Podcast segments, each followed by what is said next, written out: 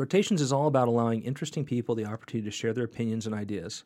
Some listeners and viewers may find the ideas and content expressed disturbing or objectionable. And then, of course, this year they came out with that uh, that there's a correlation with Alzheimer's and dementias in uh, with Diet Coke. with right? Diet Coke, right? Yeah. So I said the only thing I got left is my brain, and I can't afford to lose it, so I'm going to just drink coffee all the time now, which is supposed to help you live longer. it, it's got antioxidants. Was it specifically Diet Coke or was it? I think was it was all- NutraSweet, Nicole. Oh, oh. Uh, aspartame. So, so I'm going to apply my father principle here. What? You gotta die something.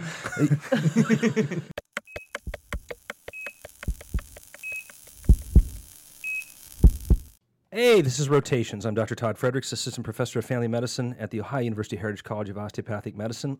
and we have another specialty spotlight, and I'm going to give it over to Nisarg and then take it back to say nice things about our guest. Nisarg Bakshi, OMS2, our yes, host. welcome to another episode of Rotations. Uh, we are doing another specialty spotlight episode today with uh, ER doctor and supreme queen of Ohio University Heritage College of Osteopathic Medicine, uh, Dr. Nicole Wadsworth. Her official title is uh, Associate Dean of Academic Affairs, but we just call her the Supreme Queen. I've known Dr. Wadsworth for a long time, and I can count on my hand, uh, with fingers left over, the number of doctors that I want to see attending to me in an ER, and she's one of them.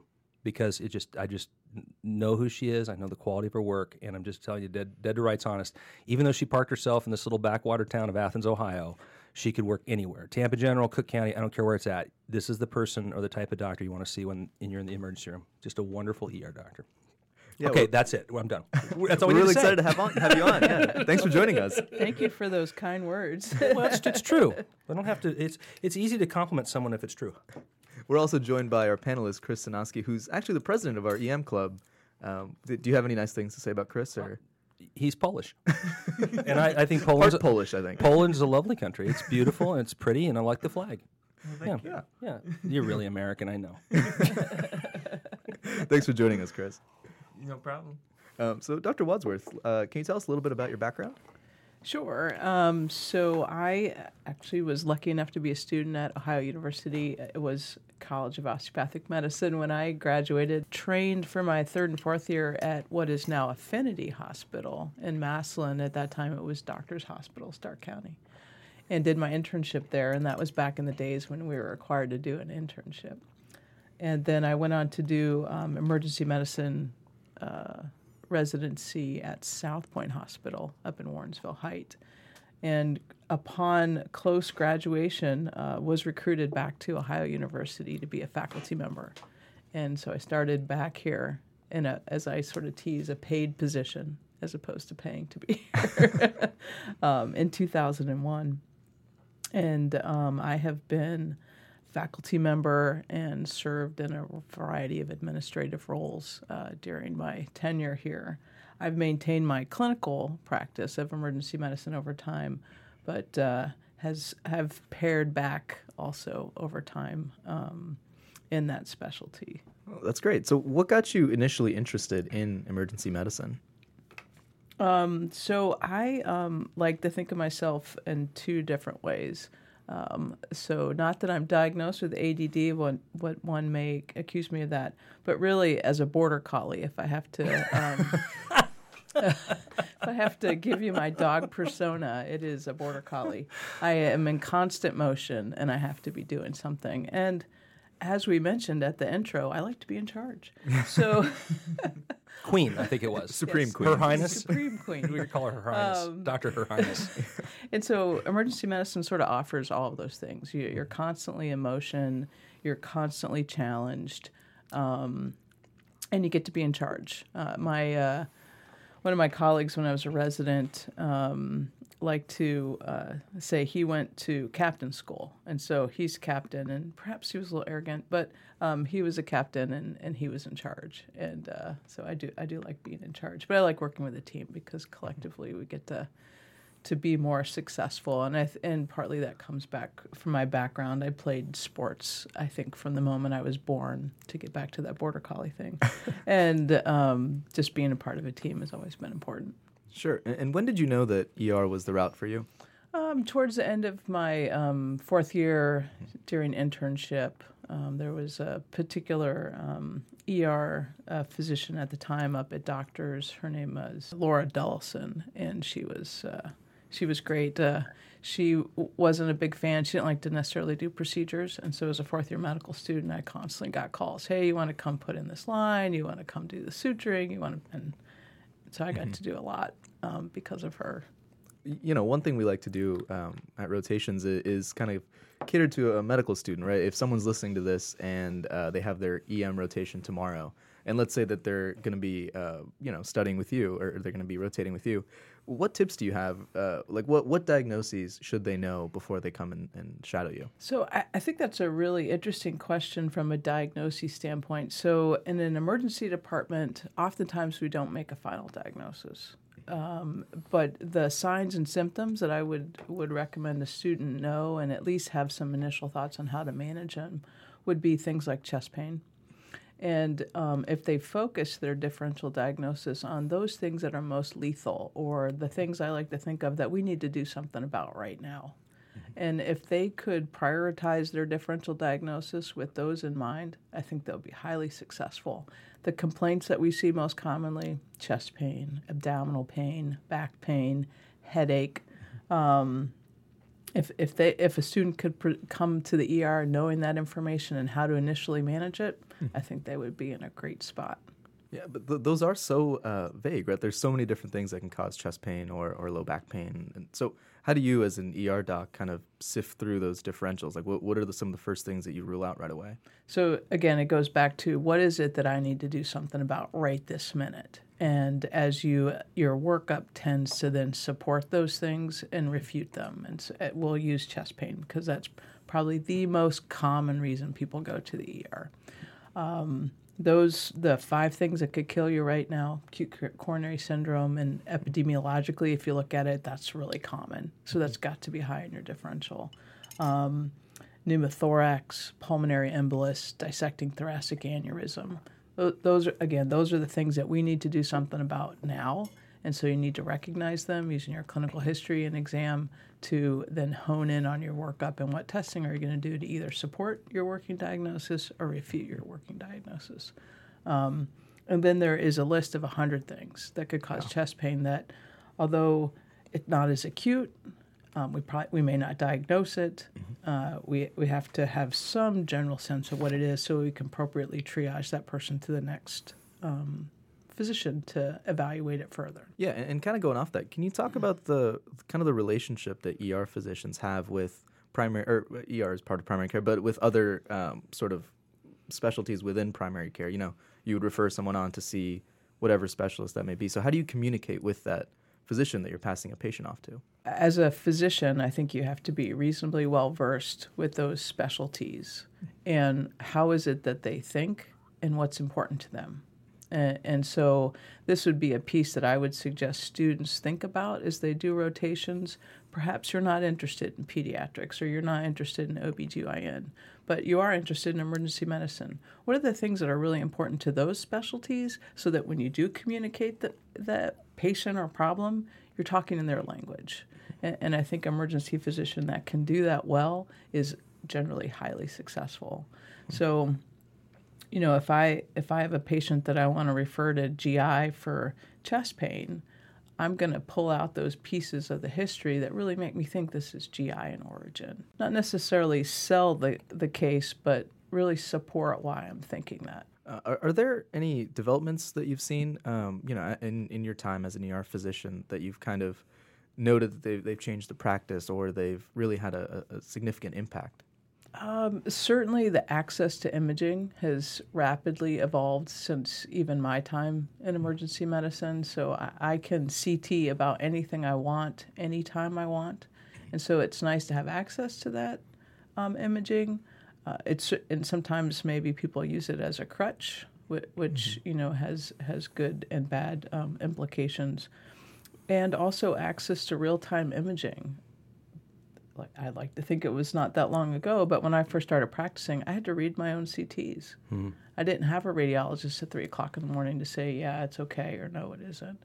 And again, I think those things have really helped the practice of emergency medicine be a little bit more targeted. Um, ultrasound technology, I think, has certainly changed bedside diagnosis and the rapidity at which that can happen. If you're suspicious of a AAA and you put that ultrasound probe on a belly and you see it, you don't need a te- another test. You just get that person where they need to be. Yeah, we, we've talked about ultrasound on the show before. Do you do you want to talk about that again? Yeah, I want to make a, one other comment too, Uh, and this is a there's a weird relationship between ER doctors and everyone else.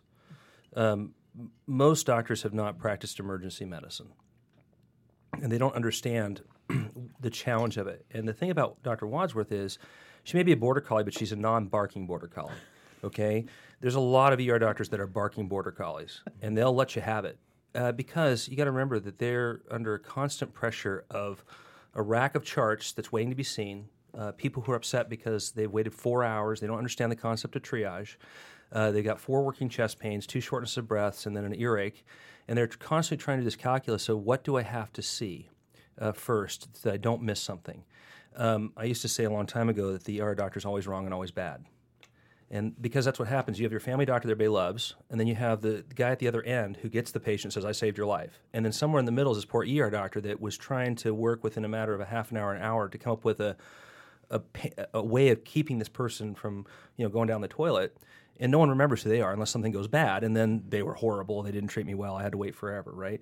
And so I think it's really important for people to understand there's a reason why the burnout rate's high in emergency medicine. It's a lot of pressure on the people that practice it. I, I lasted 10 years and I couldn't do it anymore uh, because I was afraid I was going to snap at patients. And the other thing is, just, as much as Dr. Wadsworth says, understand the specialty that you're talking to. I think it's important that if you don't do emergency medicine, you understand the language of ER doctors. ER doctors want a very deliberate presentation. They want to know what's coming in because in their processing, and tell me if I'm wrong, Nicole, but basically they're thinking airway, breathing, circulation. Is that covered? Because I, now I have time to breathe. I can work on almost anything, as I know I'm not going to get into a, emerging dissection or something. Uh, so it's important, I think, for kids who have no interest in, and you'll get into this, Nisarg, but no interest in doing emergency medicine, to really on their rotation sit down and listen to what the ER doctor says, uh, what a good presentation is. And the question I would ask is, if I'm calling you from my pediatric office, how should I present a case to you? And learn that religiously because you'll make friends out of ER doctors and they will want to hear from you if you do it that way. And they won't be mad at you because they'll say, if this guy's calling or this gal's calling and they do it right, okay, I get it. They, they can't do everything. I forget your question. What was the question? no, that's all great. Um, my question was about ultrasound, right? We were oh talking yeah, about ultrasound. Yeah, there's no question. It, and and you know, I took ultrasound down to Haiti. Uh, we just uh, secured. Uh, uh, uh, I'll, I'll use the vendor because they worked with us, Sonosite. They don't support us anyway, but uh, they make the most, most robust ultrasound unit on the planet for bedside ultrasound. Um, and we just scored one for a missionary hospital in, in Haiti. Um, you can use the heck out of ultrasound, and you don't end up with the 1200 or 2400 uh, chest X-ray equivalents of CT. It doesn't cure everything. There's some things you need CT for. Mm-hmm. Okay, I wouldn't want to try diagnosing a diverticulitis without a CT scanner, and I, they're not real good for stones. And they're, you know, if I can get someone to drink and I can and I have time, I'd rather see an aneurysm on CT, but I can certainly find it on ultrasound. Mm-hmm. So you got to know the technology. But yeah, it's benign. You can do it on anybody, pregnant or otherwise. And, and not only that, but the modalities and what we learn from it keep developing. Mm-hmm. So procedures and techniques and processes and you're not dependent on a radiologist anymore.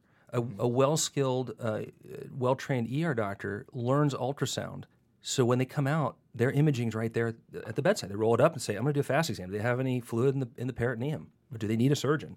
It's a really fantastic thing, and it, it and it's scaling. So the prices are coming down all the time, and it's it's available and it's easy and it doesn't hurt patients. It's cool.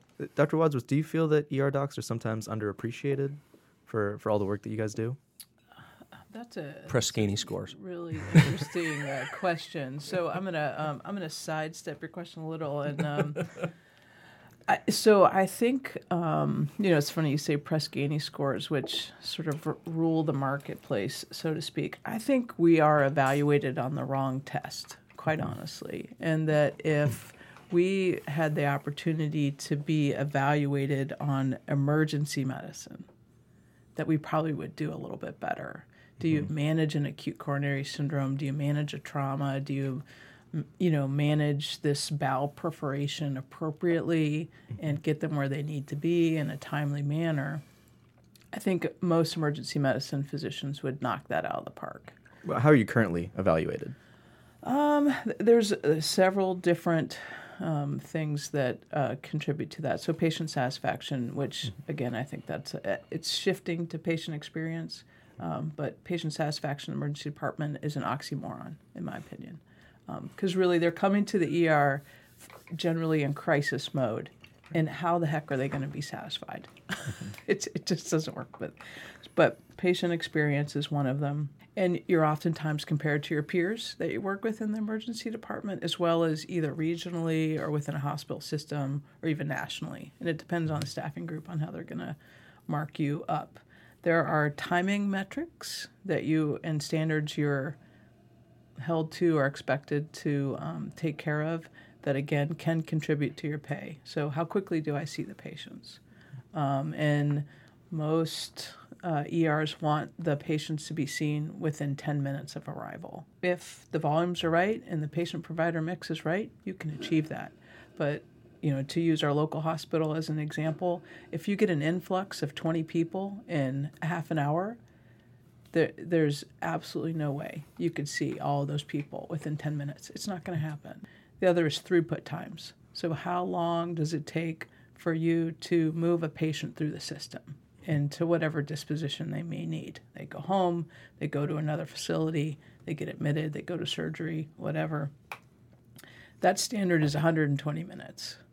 So, two hours you have from initially seeing them to dispositioning them and getting them where they need to be. Mm-hmm. That number is heavily reliant on a lot of other people, not just the emergency physician. Say I have a case of an appendicitis, patient stable, needs to go to surgery, the surgeon's tied up in the OR with a serious case. I can't get that patient out of the ER. It's not going to happen. I think it's sort of unfair at times to tie salary mm-hmm. promotions, etc., to metrics that aren't completely out of your control. Mm-hmm. Um, if I'm nice to patients, I give them good discharge instructions, I set up appropriate follow up, I admit the appropriate people. I think those are things I can control. I think mm-hmm. those are the things that I should be evaluated on. Yeah, and I'll just make a comment. You know, you drive into some of the metropolitan areas of Ohio, and you see these billboards that say ER, and there's a big digital number there, wait time.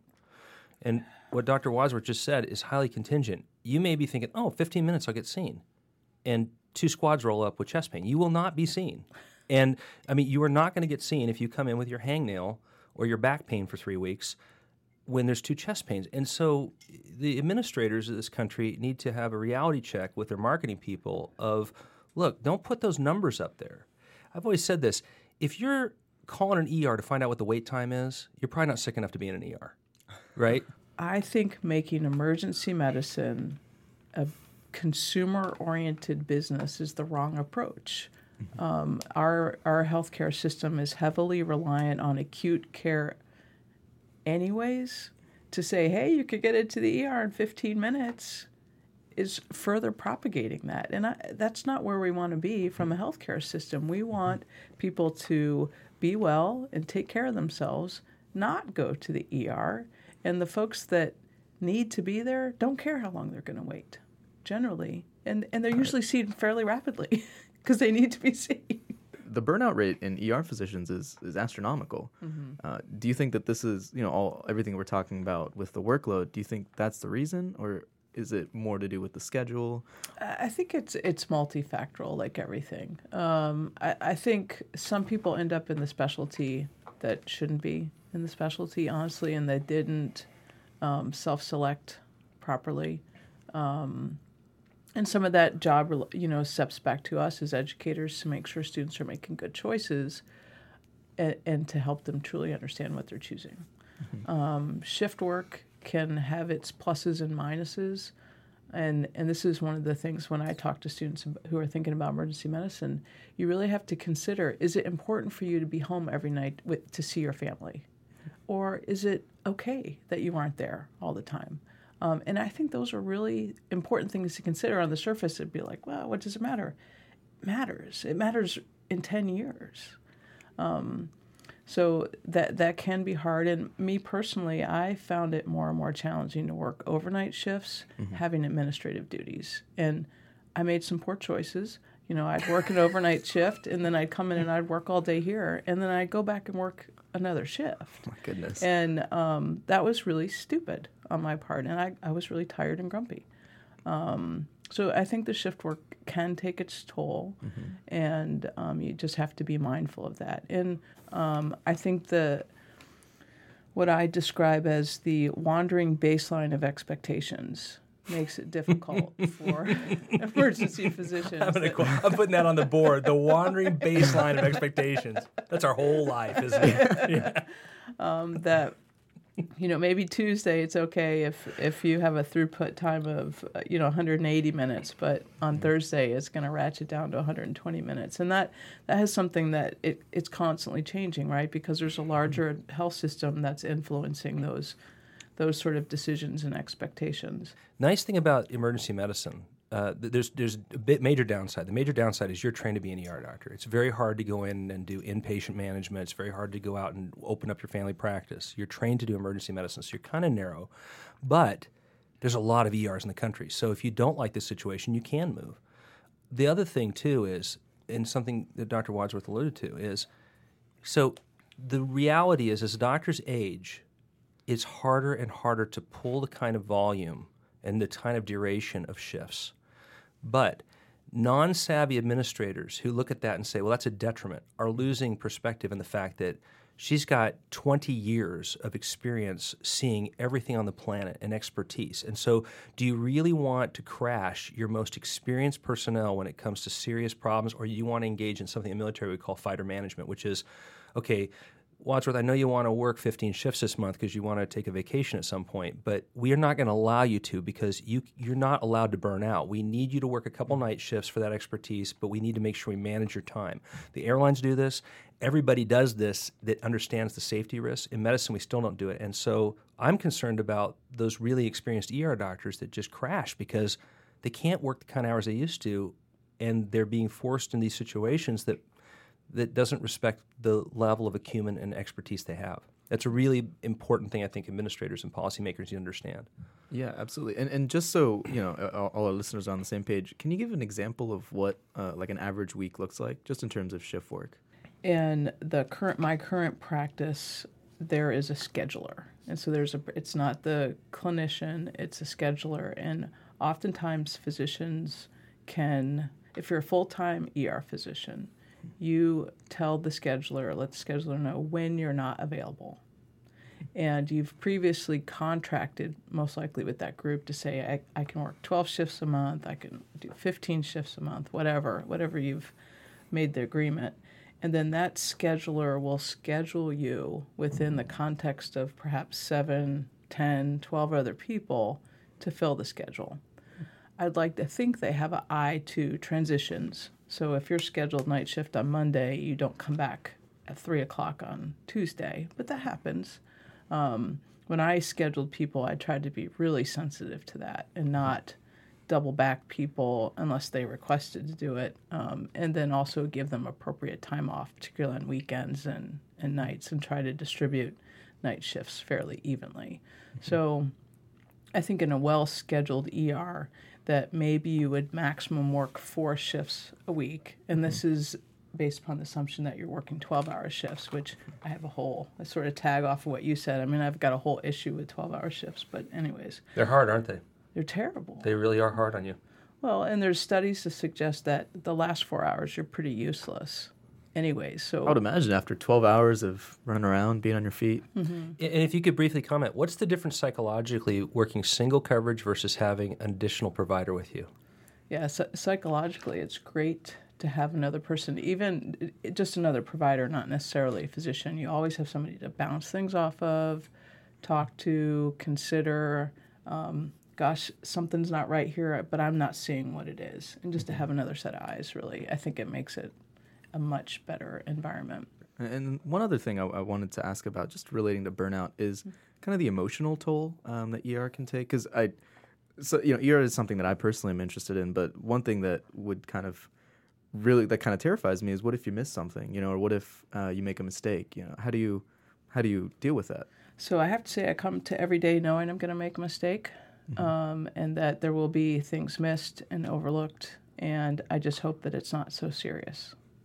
And um, making, you know, there are some really simple things you can do for every single patient to try to minimize or mitigate that. Um, one of the big things I do is if something just doesn't seem right, if things just don't match up, either I talk to somebody else, I, I tell everybody, give me five minutes, I have to look at this and think of it collectively. So that's the first thing. If there's something that's triggering, that doesn't seem right, spend a little more time. And I, I tend to, if I can get away with it, always err on the conservative side. Everything looks okay, something's not right with your story. I really think we need to keep you and call and try to make those arrangements. So Sure. be more conservative than less conservative. Um, pay attention to vital signs. It may seem really simple, but they, they are a powerful tool, particularly if you can't find something else objectively. But that person's heart rate is, st- is just up. Something's not right. And so that's another really powerful tool. Listen to your team around you. And if they're seeing something or hearing something that just, again, concerns you, pay attention to it. Um, don't ignore that blood work that maybe is a little abnormal and convince yourself everything else is okay. So those are some of the things that I'll do. And I almost always engage the patient and the family in the decision making. This is what I'm seeing.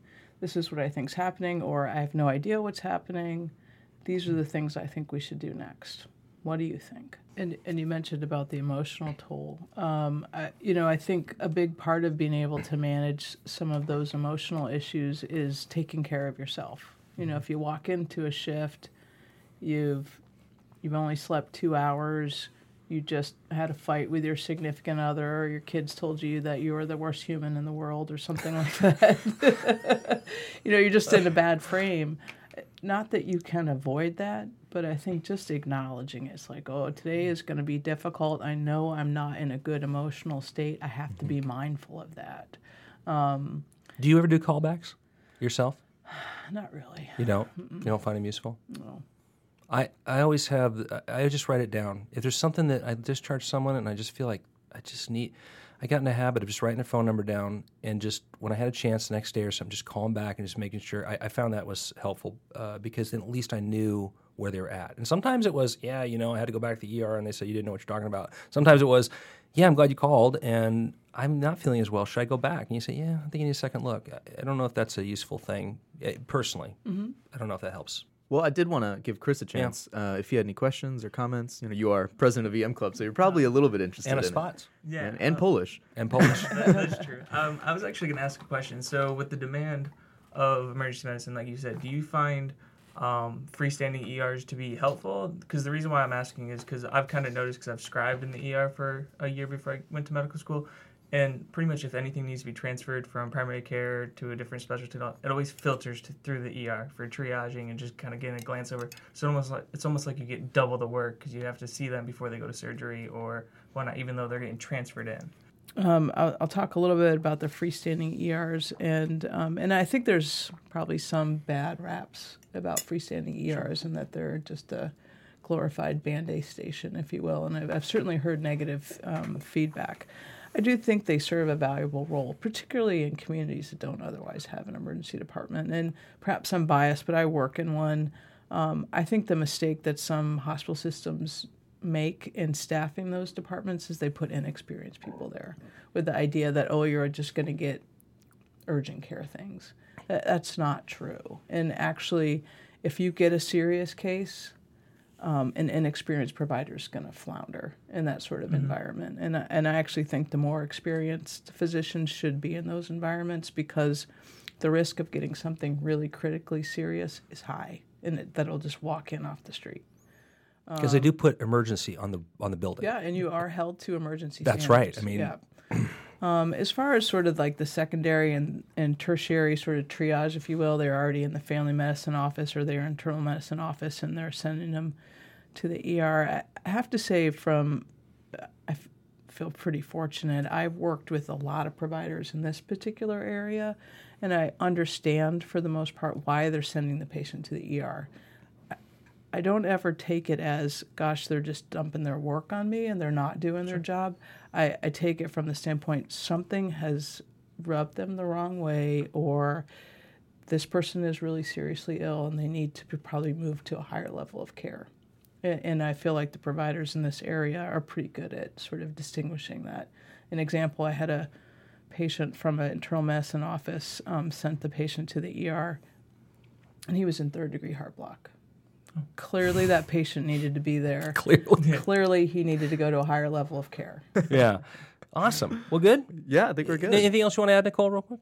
Just to sort of tie in the emergency, I think this is partly why I've been able to be successful and practice emergency medicine for 20 years at this point, is that I have multiple interests and I can be my laid back type A border collie in the emergency department, right? Because there are details you have to pay attention to and others you can let go.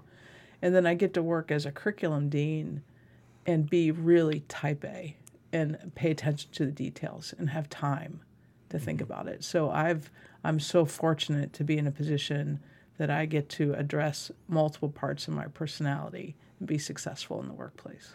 Yeah, that'd Okay, it's been good. Thank Yeah, you. thank you so much Dr. Wadsworth, Yeah, thank- thanks for uh, Her me. Highness, Dr. Her Highness, uh, Supreme, Supreme Queen. Overlord, Supreme Queen. Queen of the realm. Yeah. Thanks, Chris. Okay, this has been Rotations, and uh, we'll catch you again on the next episode. Thanks for joining us. Thank you. Rotations is a weekly podcast of all things medicine and science and is part of the Media and Medicine family of medical storytelling. The opinions and comments expressed on Rotations do not reflect the official or unofficial positions of Ohio University, the Ohio University Heritage College of Osteopathic Medicine, or the Scripps College of Communications. Guests on Rotations are interviewed in an unopposed fashion so their ideas and opinions can be freely expressed. Rotations is hosted by Nisarg Bakshi, produced by Todd Fredericks, audio engineered by Kyle Snyder, and video edited by Brian Plow. Rotations is co hosted by a League of Champions of all things medical and a few people we pull off the street. Rotations is copyrighted, and while we welcome citations, tweets, Facebook likes, and other endorsements via word of mouth and social media, we reserve all rights to content. You may use Rotations content under the provisions of Creative Commons, but you cannot alter, edit, or use the content in any manner without the express permission of the content creators, and you must cite Rotations as a source of any content derived from the podcast. We welcome any comments, and you can contact us by emailing us at rotationspodcast at gmail.com, tweeting us at rotationspcast, or by visiting mediamedicine.com slash rotations and putting the word rotations in the subject line.